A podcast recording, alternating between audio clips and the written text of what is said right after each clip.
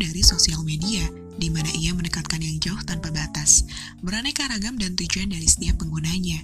Dan di virtual podcast ini akan mengulik serba-serbi dunia virtual yang mana aku, kamu bisa bernostalgia pada virtual masa lalu dan masa sekarang. Tepat sekali, di era sekarang ini, sosial media lebih memudahkan kita untuk ngobrol dengan pacar, teman, atau gebetannya teman. Karena itulah, dunia virtual masih menggemaskan untuk kita bicarakan.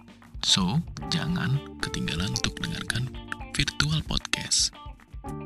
Dan nantinya akan dikemas dengan berbagai kisah virtual yang asik, yang seru, yang kecewa, ataukah mungkin kisah virtual berakhir dengan kata bahagia?